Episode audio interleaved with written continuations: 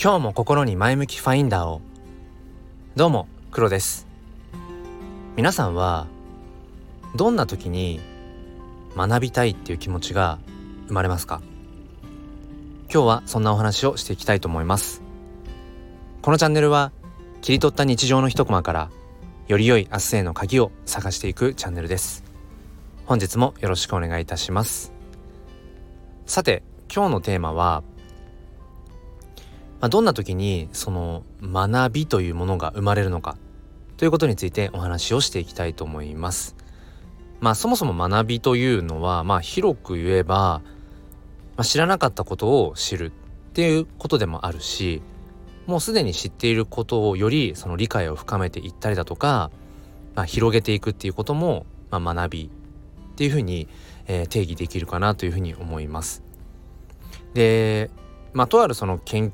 究のうん結果というかによると日本人のその大人の1日の平均勉強時間っていうのか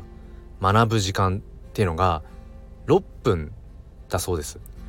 まあこれはあくまでも平均値なので、えー、もう何時間もねやってる方はやってるんだろうし、えー、0分っていう方もいるのかもしれません。まあここのその勉強時間っていう定義っていうものもちょっと明確にはわからないんですけれどもおそらく先ほどあのお話ししたその新たなこう知識を取り入れるとか自分のそもそも持っているうんものをより深めていくとかっていうことだと思うんですよね。だそれにどれぐらいあの僕らは日々ねあの時間をうん費やしてるんだろうななんてことをつくづく思います。でまあいろんなねその学び方っていうのはあると思うんです書籍にしてもそうだし、えー、こういった、まあ、音声を通して学ぶっていう方法もあるし実際に自分が、えー、足を運んで体験してみるっていう学びもあるしまあ様々だと、まあ、人に会ってね話を聞くっていうのもそこから学ぶこともあるかもしれません。まあ、いろんな方法があると思うんですけれどもそもそもその学びたいなっていう気持ち意欲がないとその学びの機会っていうものはやっぱり生まれないと思うんですよね。うん、でどんな時に人間がその学びたいって思うかっていうとやっぱりその解決したい問題が目の前にあるか否かだと思います。やっぱり人間のこの歴史をねうん遡ってみても例えばその夜の間もこういろいろ活動したい明るい中で活動がしたいっていう思いからその電気が発明されたりだとか、うん、鳥のように空を飛びたいなっていうそういう思いから、えー、飛行機が作られていったりだとか、遠く離れた人とのこのやり取りをしたいっていうところから電話っていうものが作られたりだとか。やっぱりこれまでそのまず解決したいという、まあ、問題がありそれをこうどうやったら解決していけるかっていうところで、えー、人々はその学んでうんその解決の糸口を、うん、見つけていってっていうふうにあのこれまで、えー、僕らのね先人たちってものがうんいろんな今の時代にあるものを築いてきてくれてるんだと思うんですよね。そしてこれからの時代この先も僕らっていうのはやっぱり日々学び、うん、新たな問題を解決してまた新たな時代を作っていくっていうことだと思います。まあそんな中でやっぱり普段からどれぐらい問題意識を持ててるかなっていうとなかなか難しいと思うんですけどまあシンプルにその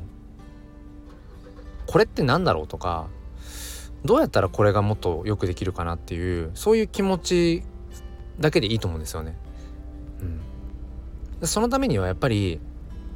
普段から何かこう新しいことに挑戦してみようとかやっぱり少しでもこうよりよくね自分を磨いていきたいっていう風にまあ自然と思えている人っていうのはきっとその先ほど言ったね1日6分ではなくてもっと多分たくさん学んでるんだと思います。だから要は今の状態に今の自分が置かれている現状にまあ満足しているまあ満足できるっていうことはねそれはそれですごくあのー、素敵なことだと思うんですけれどももう要は現状で満足してるもうそのままね、えー、この現状維持でいいやっていう、うん、状態であればもしかしたらその学びたいっていうそもそも意欲ってものが、えー、生まれてこないのかもえー、しれません。ということで今日はその学びたいって思う時ってどんな時なんだろう、まあ、そんなお話を、えー、させていただきました。おそらくスタンド FM でこうしてね、えー、音声を発信していたりだとか音声でこういろんなね、まあ、情報とかうん知識ってものを取り入れている皆さんはもうすでにその時点でうんやっぱり